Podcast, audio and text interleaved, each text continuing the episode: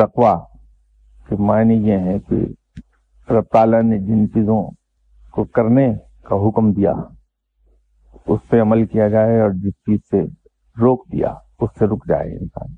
तो ये तक, हज़रत उमर रज़ी अल्लाह ताला ने एक बार अभी अभी काब से पूछा था कि तकवा किसको कहते हैं? तो उन्होंने जवाब दिया कि, या उमर, कभी आप खारदार रास्ते से गुजरे हैं?